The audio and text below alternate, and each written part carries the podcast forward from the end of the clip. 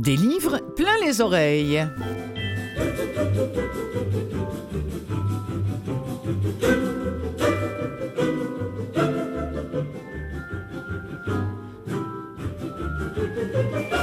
La poésie est un art et c'est un art qui a parfois du mal à rejoindre un public aussi large que, je sais pas moi, celui de la chanson par exemple. Mais le premier nom qui nous vient à l'esprit, en tout cas à mon esprit, au Québec, quand on me demande de citer une ou un poète, c'est celui d'Hélène Dorion.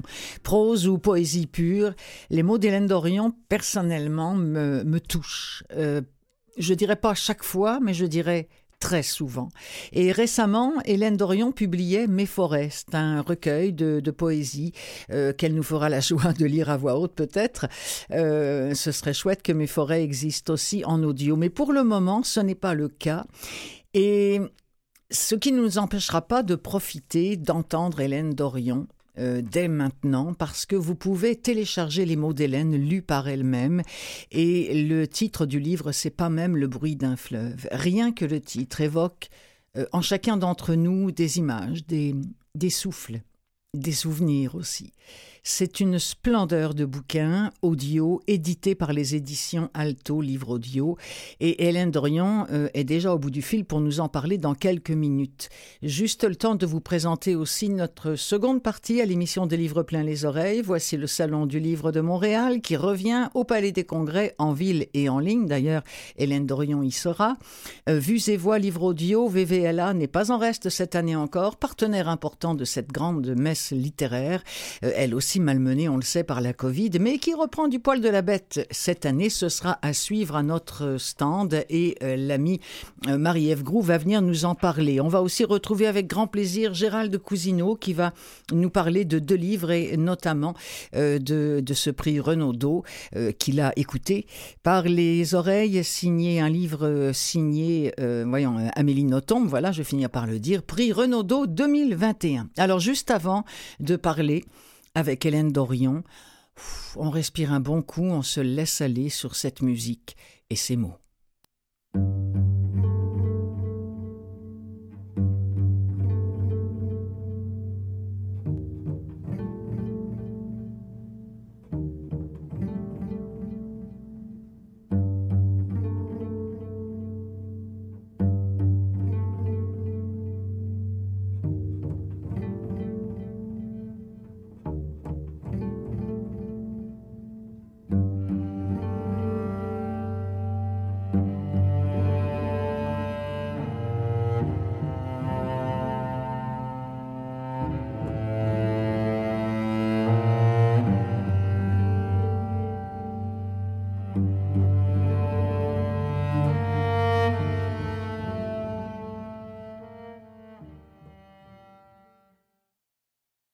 De jours vivrons-nous?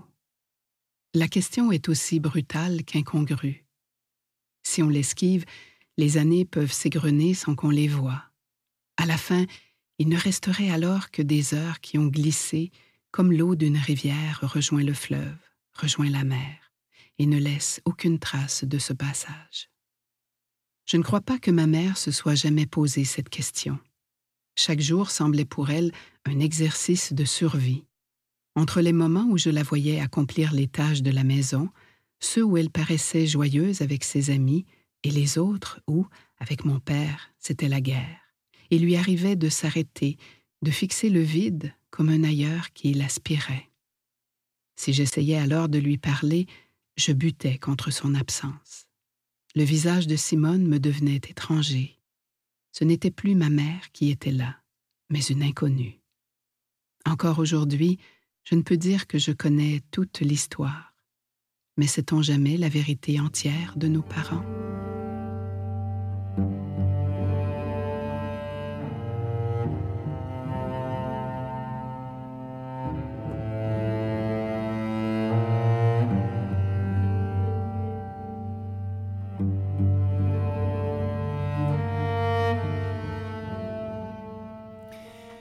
Bonjour Hélène Dorion. Bonjour Clotilde, merci de m'accueillir à votre émission. Ça me fait euh, excessivement plaisir, d'autant plus, Hélène, que vous savez, cette émission des livres plein les oreilles est consacrée euh, aux livres audio et aussi également à la poésie audio, mais surtout, encore une fois, aux livres audio. Et avant de lire le livre euh, avec mes yeux, j'en ai entendu de, de larges extraits, de pas même le bruit d'un fleuve, et je me suis dit, mon Dieu, que cette cette, cette, cette, prose signée Hélène est faite pour être écoutée. Et je me disais, vous qui l'avez écrite, euh, cette prose, et vous qui l'avez lue à haute voix, euh, le pensez-vous aussi? Écoutez, oui, ça me touche beaucoup que vous l'ayez euh, ressenti comme ça. Pour moi, l'écriture, c'est aussi bien sûr un rapport au sens, un rapport, dans ce cas-ci pour mon roman, à une histoire, mais la phrase, je pense, en tout cas, contient en elle-même des, sonorités, euh, des rythmes, des musicalités, j'allais dire, euh, qui font en sorte que euh, pouvoir lire mon roman, je pense que, en tout cas, ça peut faire ressortir cette dimension. Mm. Moi-même, quand j'écris, même quand je ne fais pas le livre audio, quand je ne fais pas l'enregistrement, je lis à voix haute. Et c'est pour ah. moi une sorte de test ultime. Je mm. sais à ce moment-là, de manière un peu instinctive, si, euh, si la phrase est juste par son équilibre, euh, un équilibre à la fois rythmique, sonore. Donc pour moi, c'est une dimension très importante, fondamentale même de hmm. l'écriture, hmm. cette hmm. voix haute, comme on dit. Euh, Hélène Dorion, il faut que je vous fasse une, une, une confidence et j'espère que vous allez la comprendre. J'ai trouvé difficile de préparer votre entrevue. Et je vais vous dire pourquoi. Parce que si j'avais été ému, pour faire une comparaison, par une toile, et que j'ai eu près de moi ou au téléphone le peintre qui l'avait faite. J'aurais peut-être eu du mal à lui poser des questions sur cette peinture-là. Pourquoi? Bah Parce que je trouve qu'une émotion, ça se partage difficilement en mots. C'est pas vous qui me direz le contraire. Et, surtout que, que, vos mots à vous sont, sont tout simplement magnifiques. Et je me dis, que faire d'autre que faire que dire bravo, que de s'extasier, que de ressentir l'émotion? On a, quasiment envie de pas en savoir plus. Est-ce que vous comprenez ce que je veux dire? Oui, je comprends tout à fait.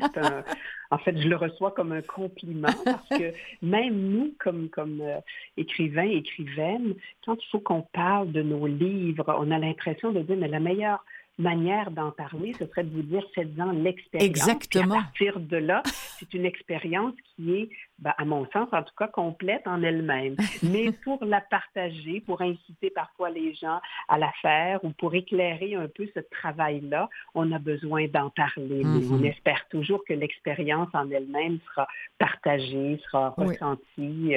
En un sens, Je vous ai déjà entendu dire dans une entrevue que pour vous, la poésie, c'est écrire à partir de ce qu'on ignore. Et je me disais, c'est exactement cela le point de départ de Pas même le bruit d'un fleuve. Absolument, que ce soit pour moi poésie, roman, essai. Euh, ce qui m'intéresse, c'est de regarder un horizon qui est d'abord euh, je dirais, flou, pas confus, mais flou, une sorte de brouillard.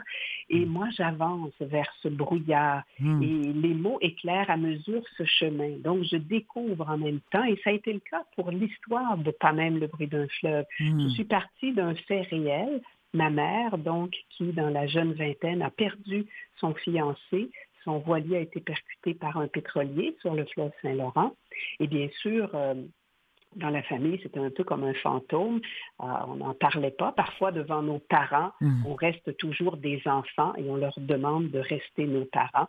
Donc, c'est après la mort de ma mère que j'ai eu envie, en un sens, de me pencher sur sa douleur, sur ce qu'elle avait ressenti.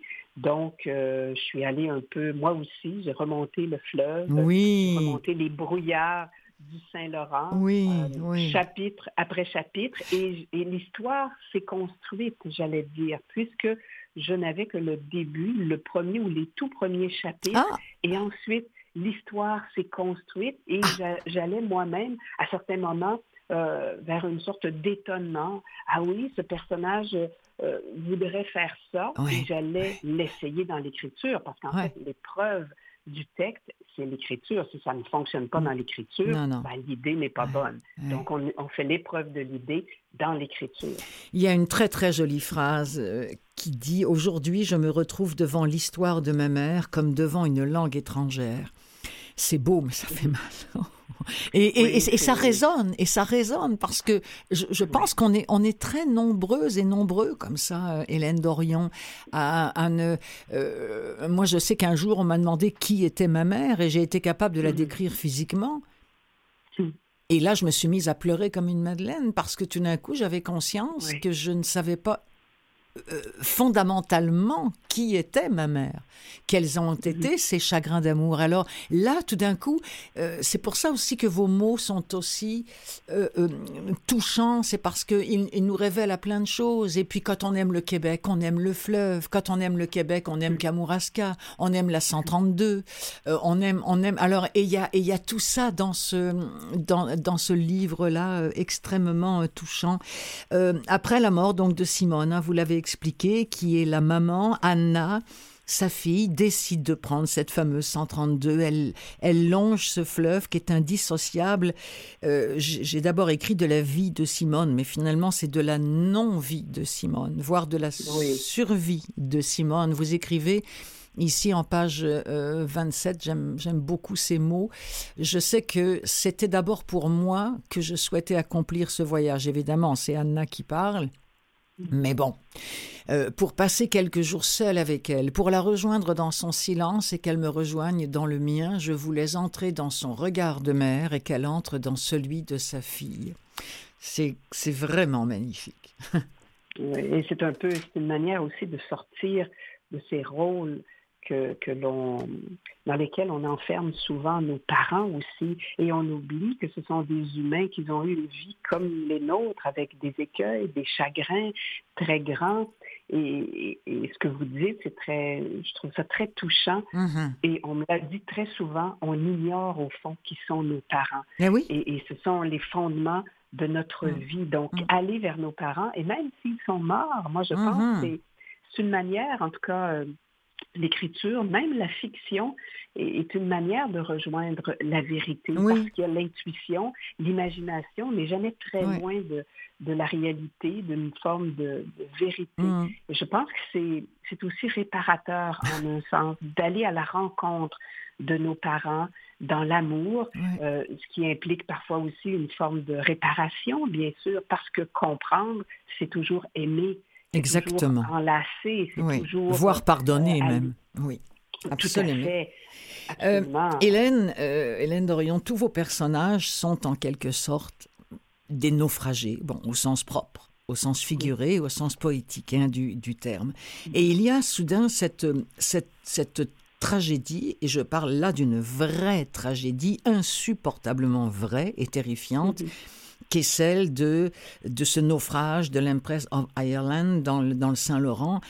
Qui, qui, nous déchire, nous lecteurs, mais qui déchire aussi le, le, livre. Enfin, je veux dire, tout, tout est tellement dans la poésie, dans la joliesse. Et là, il y a, il y a ce moment qui est d'une d'une brutalité euh, en l'espace de 14 minutes, enfin terrible, euh, lorsque le bateau sombre.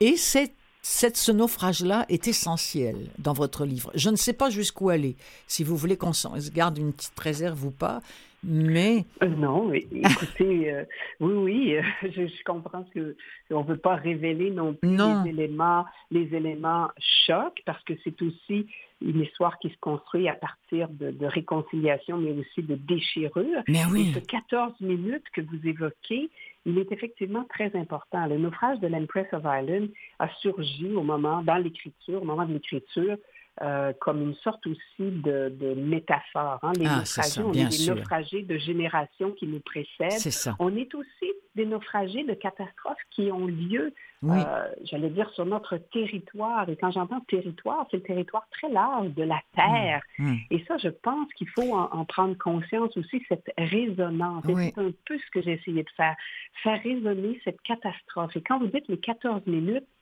la vie de milliers de personnes. A basculé complètement, a sombré. Je voudrais qu'on écoute un extrait, si vous me le permettez. On va écouter un autre extrait, d'accord? Alors, Hélène Dorion, lisant un extrait de Pas même le bruit d'un fleuve. Anna déplie la page du journal jauni. Elle ignore ce qu'elle cherche au milieu des vieux papiers qui dégagent une forte odeur d'humidité. Sa mère devait avoir une raison de les conserver, Mais pas plus que sa grand-mère Eva, Simone ne lui avait jamais parlé de ce naufrage. Anna doit creuser plus loin pour savoir pourquoi sa mère se sentait liée à cet événement qui concernait surtout les familles d'immigrants venus s'installer au Canada au début du siècle.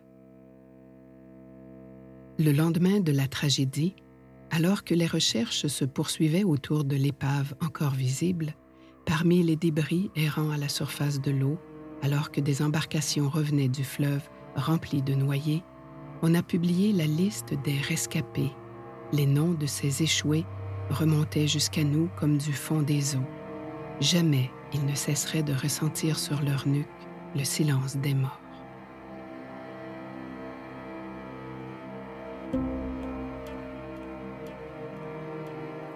James Wilson, Art Carmichael, Elata Carmichael, Mary Ferguson, David Carmichael, Cormac Skinner, Dagan Brenda Skinner, Ethan Cunningham, Mary Cunningham, Fiona Mark Williams, Neil Haley, Carol Paul Alexander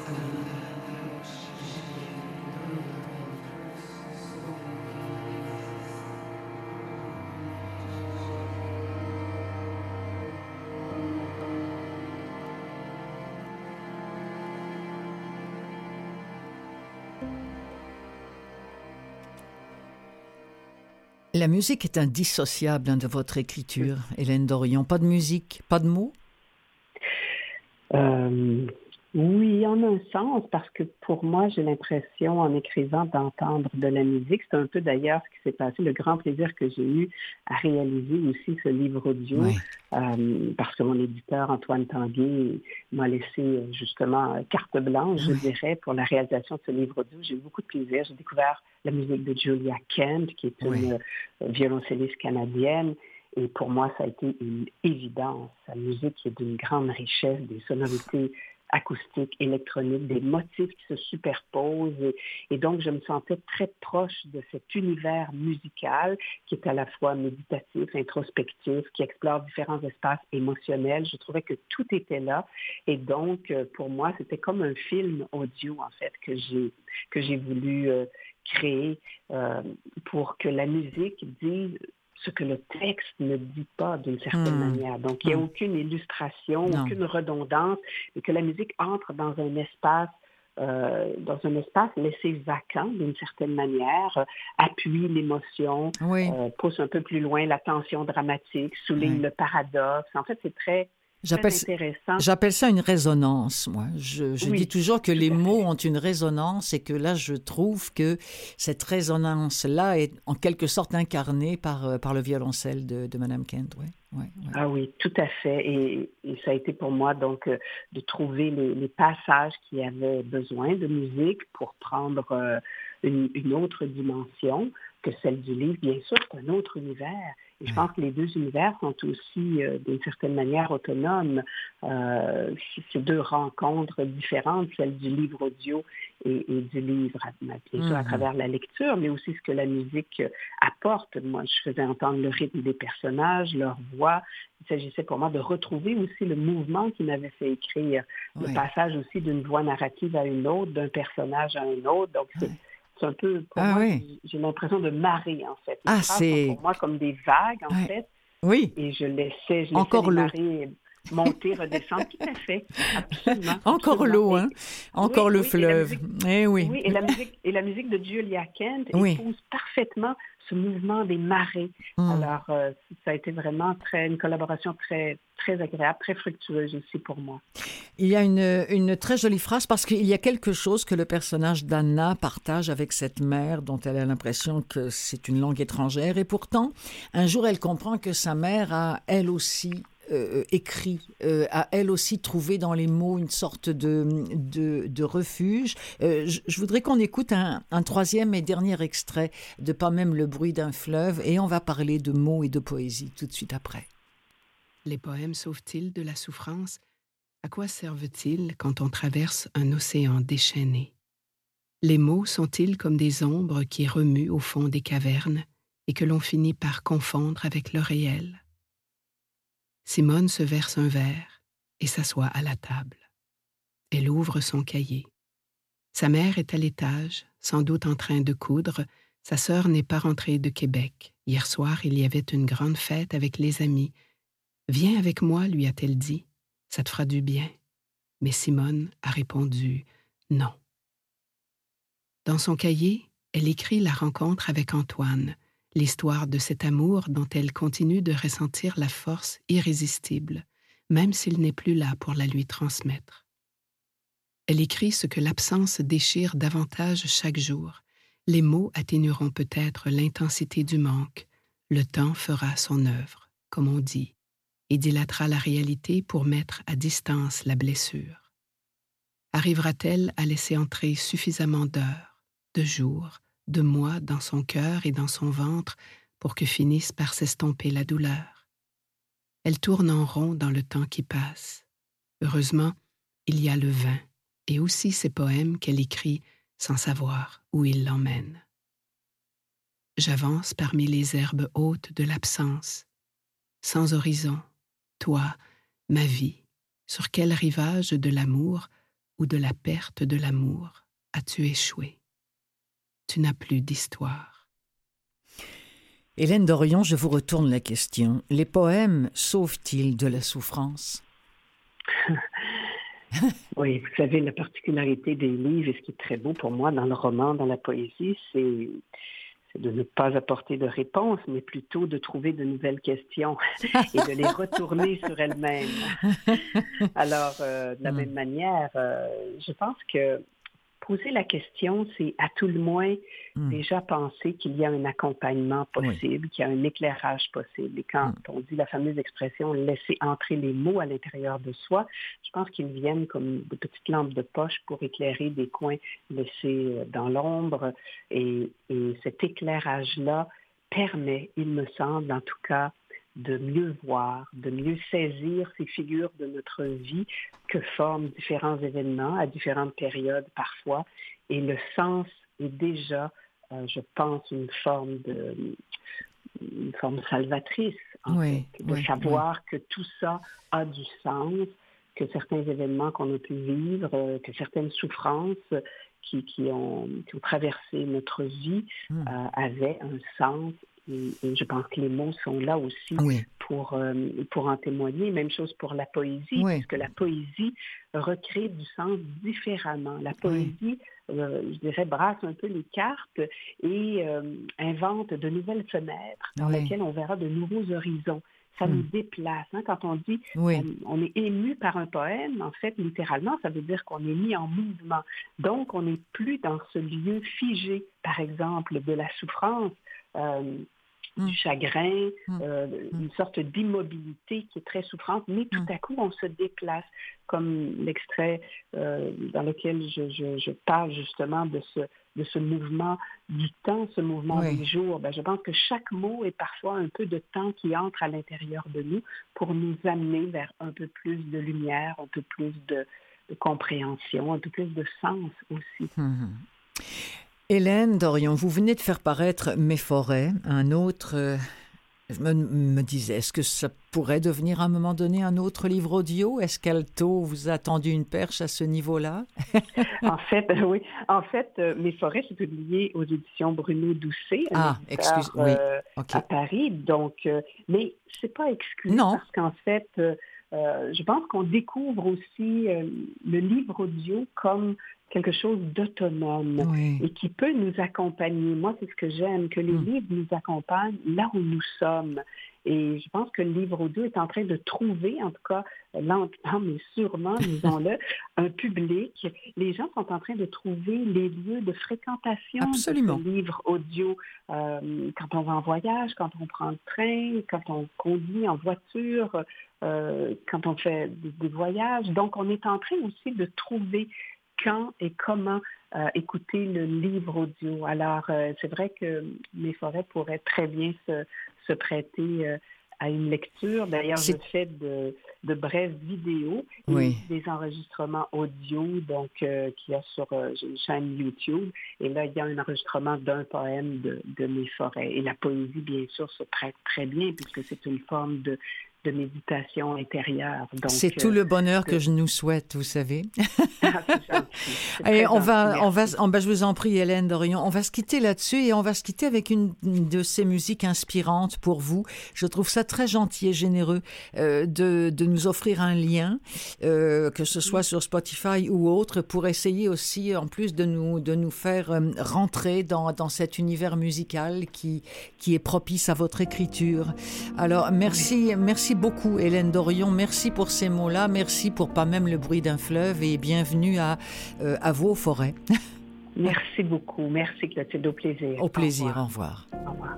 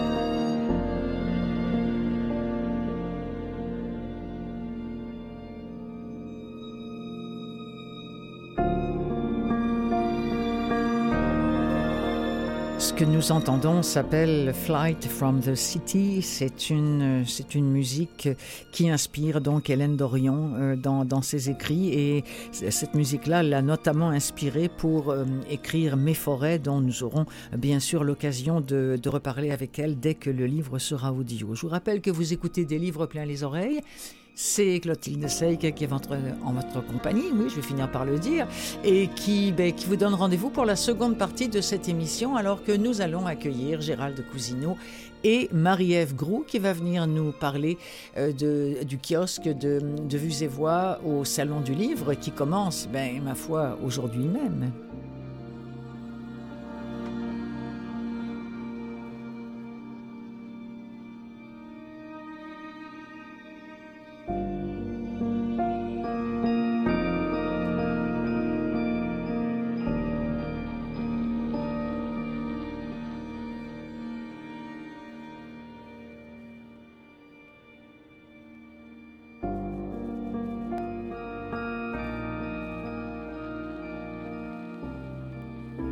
Des livres plein les oreilles, seconde partie.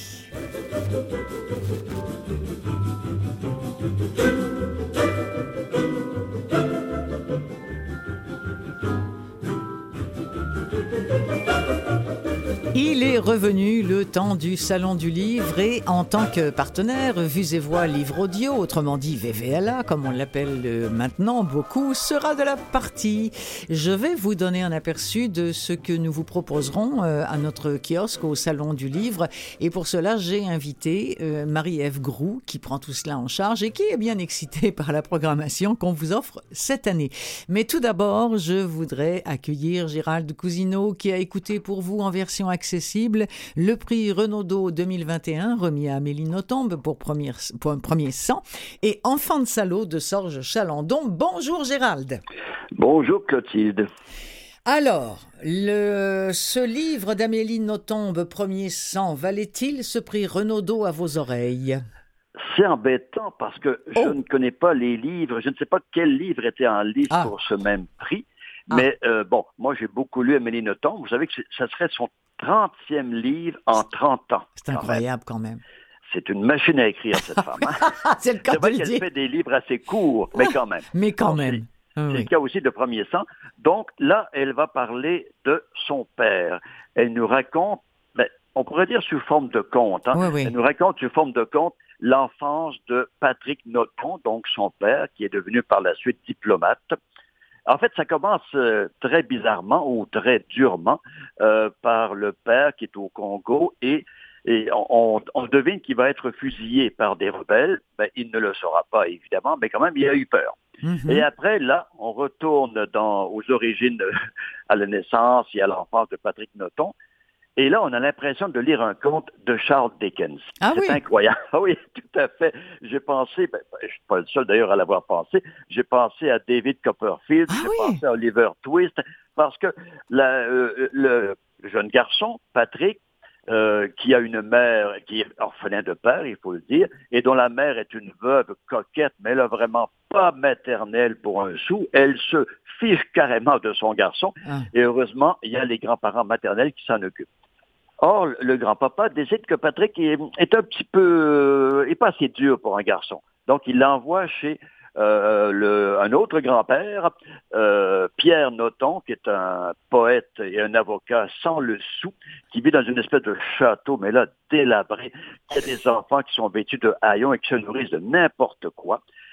Et là, j'ai pensé vraiment à Charles Dickens. Là. Alors, ce sont, c'est à nouveau des pages incroyables de voir Patrick Noton, qui lui est un petit garçon bien élevé, tout ça, mais il tombe euh, vraiment dans une bande de, de, jeunes enfants, mais absolument euh, fous, et, et, parce qu'ils ne mangent pas à leur faim, évidemment, vont vider chaque fois la vallée du petit Patrick, parce que lui, quand il revient de, de chez sa grand-mère, il a plein de desserts, de chocolat dans sa valise, évidemment. Ils lui font, euh, enfin, ils, ils vident ça très vite. Donc, il y a des, vraiment des, des moments assez drôles. Et euh, bien sûr, plus ça va, plus euh, le, le, monsieur grandit. Et là, il va devenir diplomate.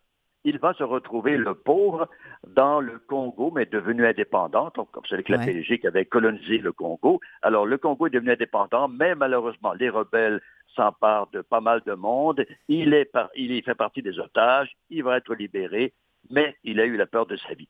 D'ailleurs, il, il- il a survécu puisqu'il est mort en 2020, donc assez récemment quand Oui, même. oui, oui. Donc, c'est- euh, un bon livre. Moi, je ne suis pas un fan inconditionnel. Je Non. le dis tout de suite d'Amélie Nothomb. Je l'ai beaucoup lu. J'ai pas tout lu, mais je l'ai beaucoup Mhm. lu. Mais j'avoue que ce roman-là, euh, j'ai bien aimé. C'est Bon. court, Bon. c'est parfois drôle, c'est parfois touchant. Mais Bon. c'est- vraiment du Amélie Nothomb. Si, si vous ne la connaissez pas, euh, allez-y. euh, c'est vraiment un bon roman. Bon. Alors, en audio, il existe évidemment euh, en version accessible. Oui. Vous, vous l'avez pris par, euh, par la France Avec par- la médiathèque. avec la médiathèque, OK. Et je crois que c'était une synthèse vocale, si je me rappelle bien. Bon. là.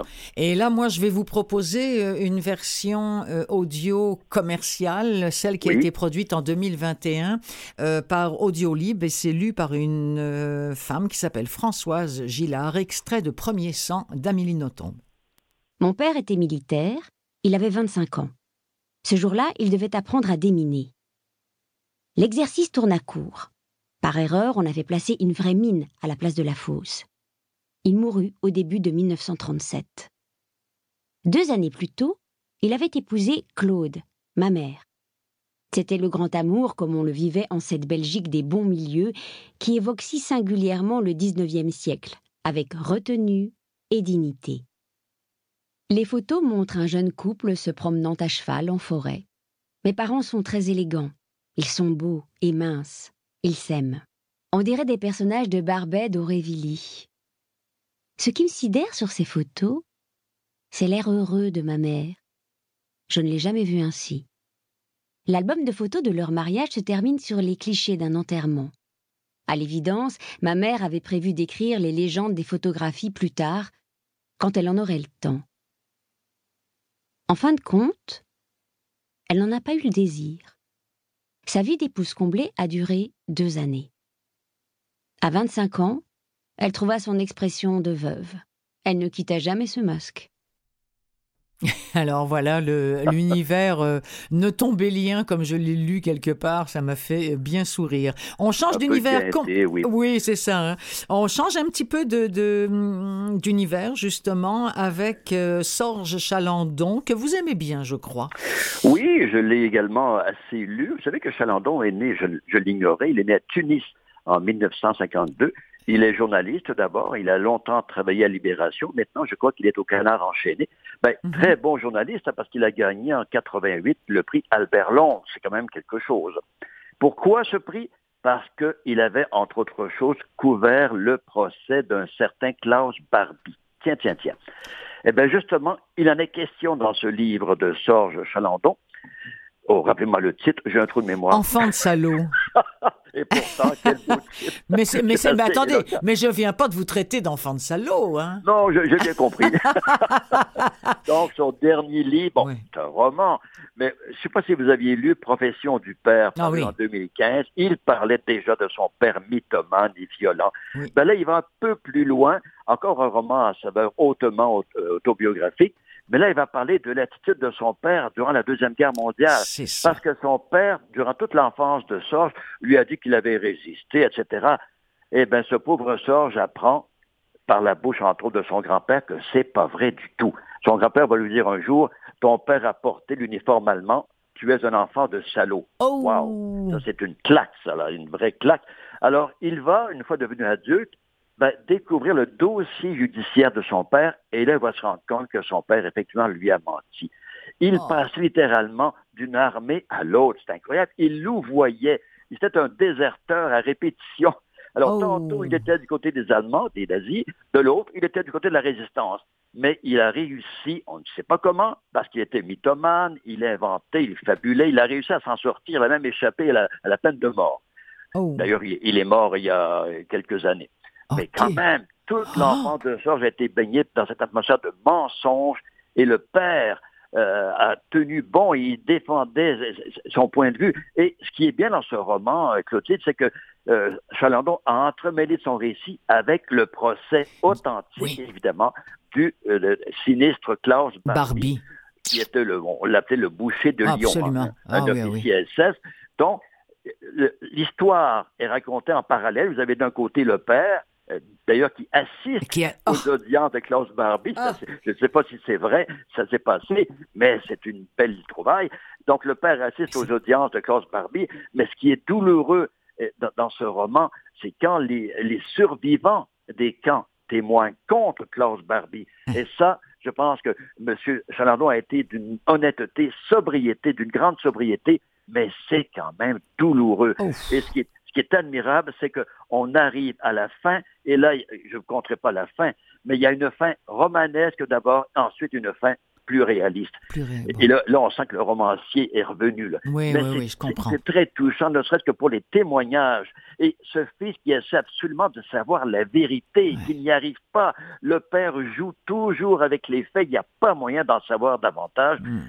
Mais évidemment, c'est- dur pour le, jeune garçon, une fois devenu adulte, il essaie de percer à jour ce père, mais quel mythomane Hmm. incroyable. Alors, Enfant de salaud, euh, à lire ou à écouter euh, euh, en version accessible ou encore en version commerciale. Là aussi, ça a été produit par Audiolib. Et alors, écoutez, c'est la voix de Féodor Atkin, qui est un comédien français. Je ne sais pas si vous connaissez, mais alors, Oui. plus grave que ça, tu meurs, comme dirait l'autre. Alors, alors je, vais, je vais vous laisser pendant une minute écouter Oui. la suavité de ses propos, propos d'ailleurs de Sorge Chalandon, dans ce livre dont vous nous parliez, Gérald Cousineau, Enfant de salaud. Madame Thibaudet m'attendait au pied des trois marches qui mènent au perron. Vous êtes le journaliste? Oui, c'est ça, le journaliste. Je n'ai eu pour lui répondre qu'un sourire et ma main tendue. La femme est passée devant, elle a ouvert la porte de la salle à manger, s'est figée dans un coin de la pièce, les bras le long du corps, et puis elle a baissé les yeux. Elle semblait gênée. Son regard longeait les murs pour éviter ma présence. Je dérangeais sa journée paisible. Tout le village a eu pour moi ce même embarras poli, ces mêmes silences en fin de phrase. Les plus jeunes comme les anciens. Un étranger qui remonte à pied la route menant à la maison. Mais pour chercher qui? Pour découvrir quoi toutes ces années après Isieux n'en pouvait plus de s'entendre dire que le bourg s'était couché devant les Allemands, qu'un salopard avait probablement dénoncé la colonie des enfants juifs. Qui avait fait ça? Ouf Puis alors, porté par cette voix-là de Féodor Oh. Atkin. Mais très bon choix de texte, Ah. un très bon choix de texte. Ah, merci, euh, et merci. quelle voix et Ah, quelle Quelle voix. voix, hein, incroyable.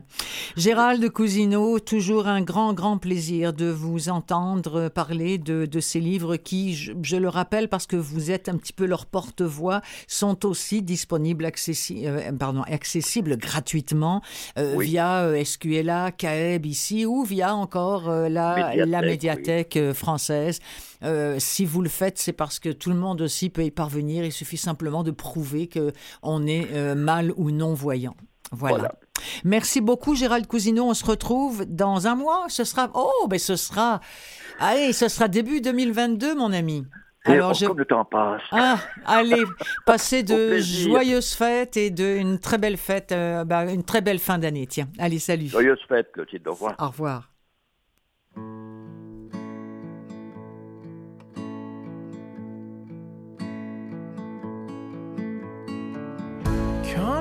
Vent s'arrêtera juste en criant statue. Quand novembre passera à notre insu. Vas-tu continuer à contourner les saisons, mon ami?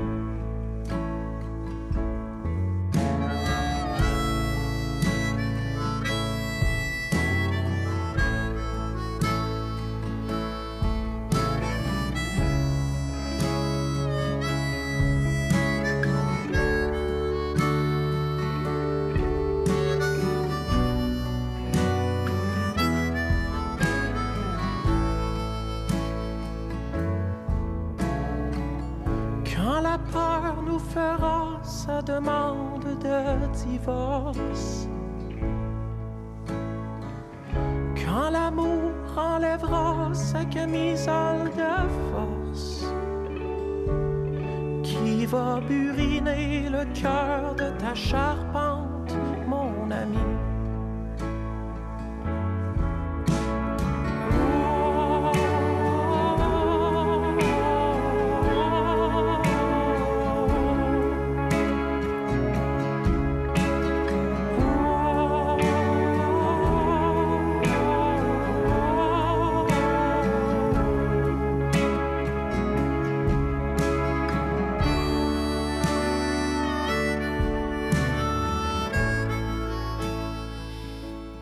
Le coyote, il s'appelle, alias Benoît Pinette, et ce n'est pas par hasard si j'ai diffusé ça aujourd'hui à l'émission des livres pleins les oreilles, c'est parce qu'il va en être question avec euh, nul autre que Meg, ça vous dit rien, Marie-Ève Groom de chez VVLA, euh, VVLA, masque de plus en plus on dit VVLA hein, pour, euh, pour vues et voix, livre audio. C'est quoi ton titre exactement, très rapidement Marie-Ève?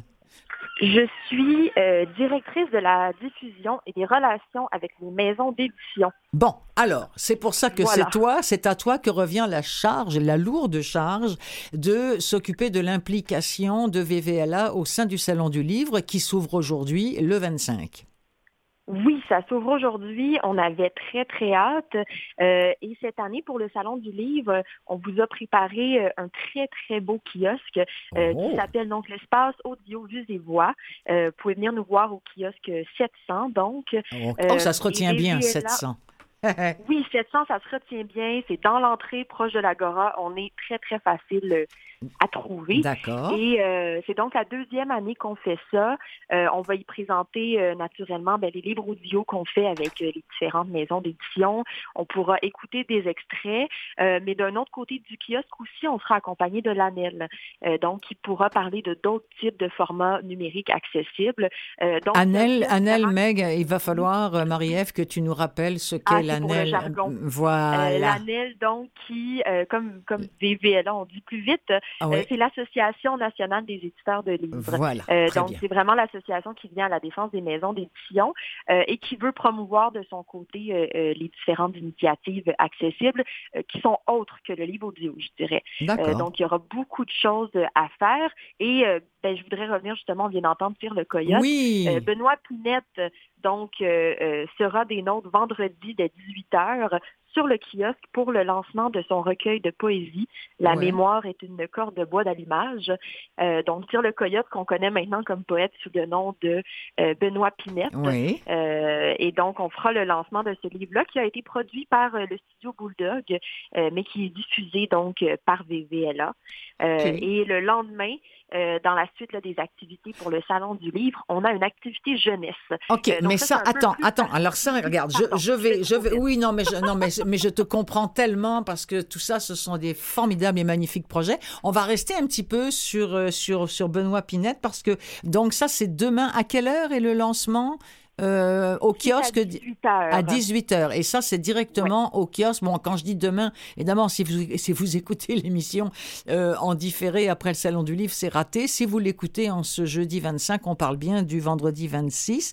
Et on parle bien Benoît Pinette et bien euh, Tire le Coyote, dont on a entendu un extrait d'une chanson. Et je voudrais, si tu le veux bien, qu'on entende un extrait de La mémoire est une corde de bois, qui existe donc maintenant, comme l'a dit Marie-Ève, en livre audio, euh, édition ça, a été fait par les studios Bulldog, mais c'est disponible au catalogue de VVLA extrait.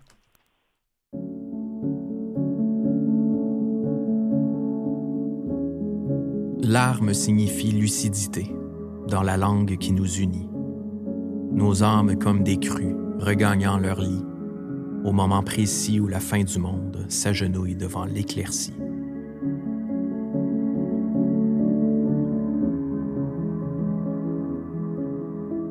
J'inspecte la chaîne, longue et massive, qui derrière moi déguise mon image. À genoux, les maillons de ma délivrance, pour que jamais vos pas se révèlent.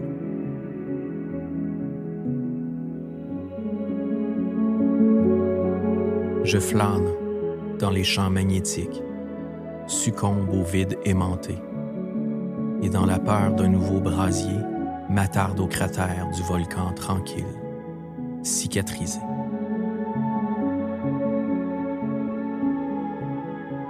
On a dépassé le taux, sa flambe à l'embouchure de l'aube. Je sors du lit, assis à la table, retrouve ce discret désir de vivre, remis à neuf.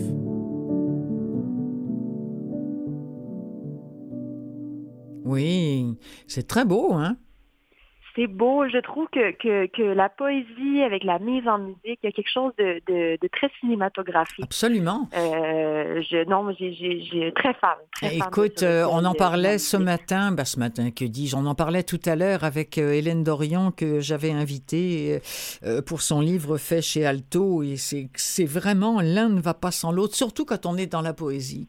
C'est vraiment magnifique. Alors, à VVLA, on s'occupe beaucoup aussi de tout ce qui est livre pour la jeunesse. Hein. on trouve que c'est important.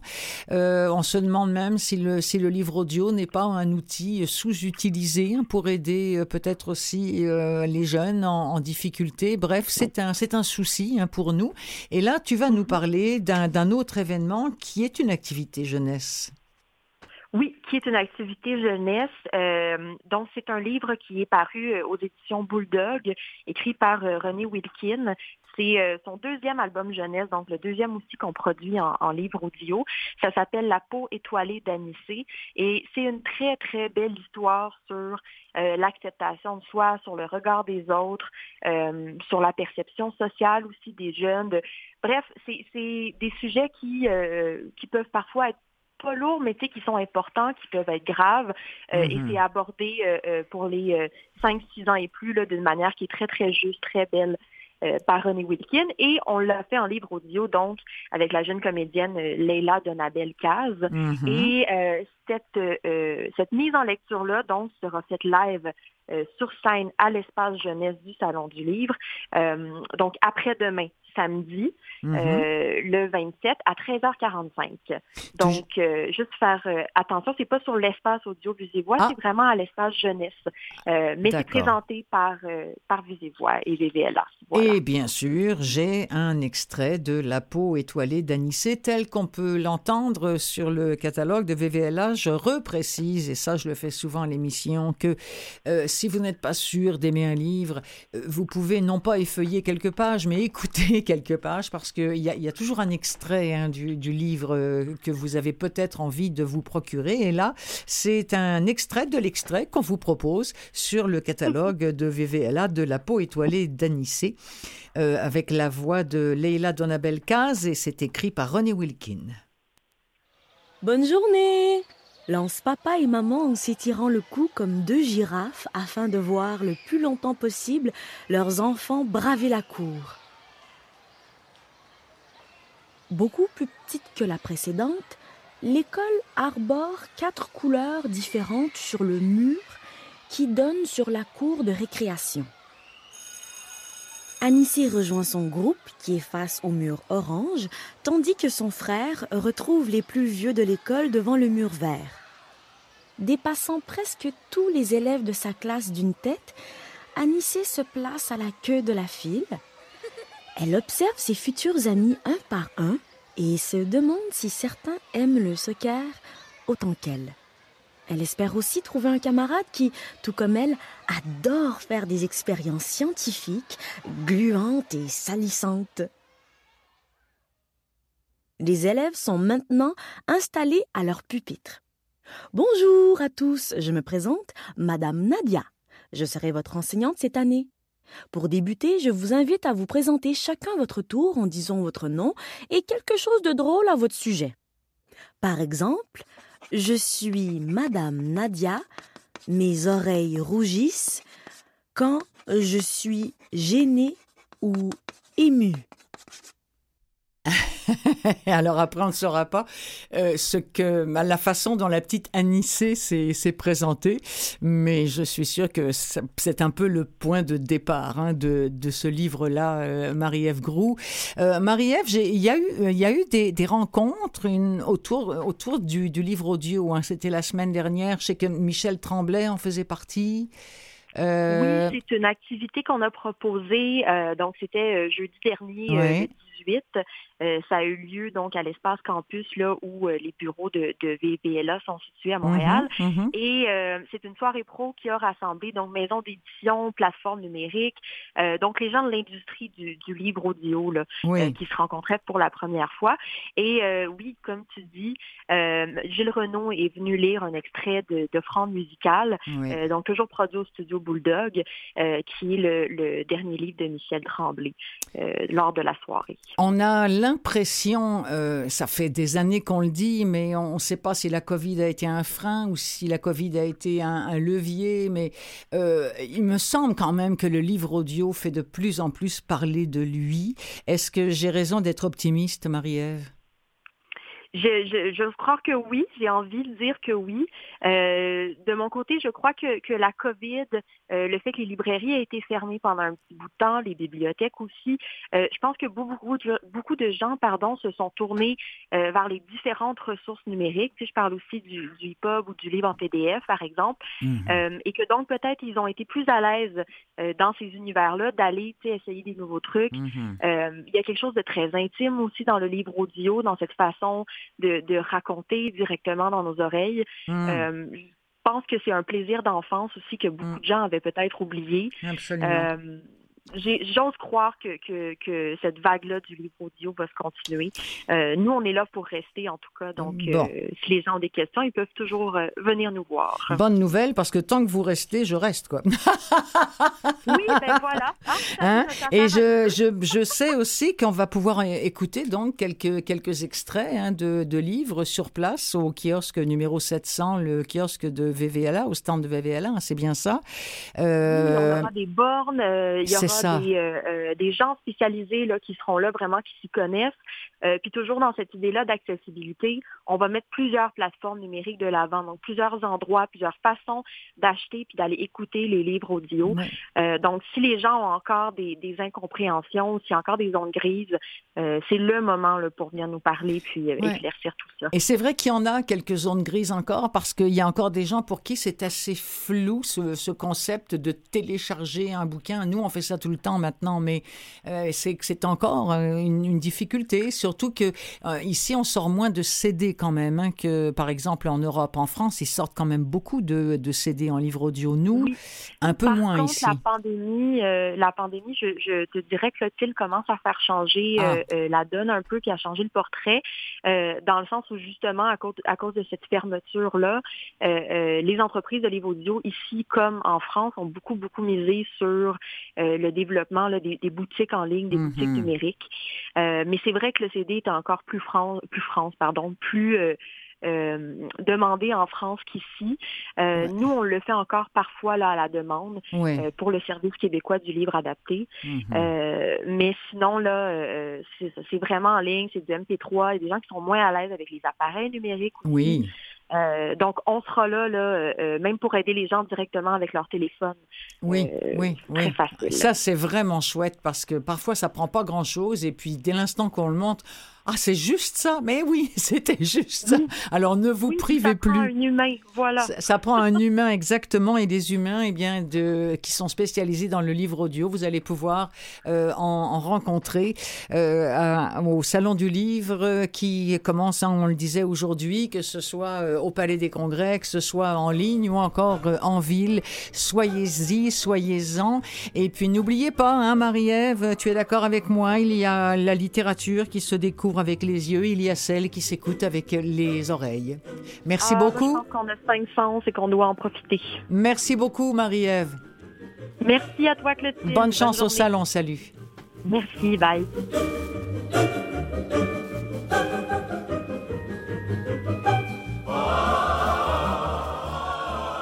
Voilà, c'est ainsi que s'achève l'émission. Je voudrais remercier euh, Nicolas, Nicolas Schwarzmann. Yes, je l'ai eu, qui est à la technique. Et puis nos invités du jour. Salut.